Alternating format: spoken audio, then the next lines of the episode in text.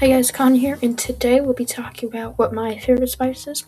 My favorite spice is cocoa butter, and they come from cocoa beans that grow in pods in the cocoa tree.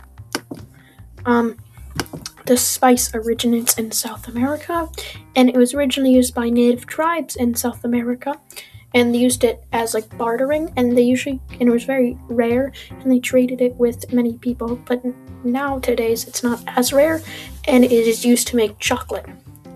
Um, it can also be. It's not really used for anything other than chocolate, if I'm not aware of, but you can make many types of chocolates with these, such as dark and milk. And that's my favorite spice.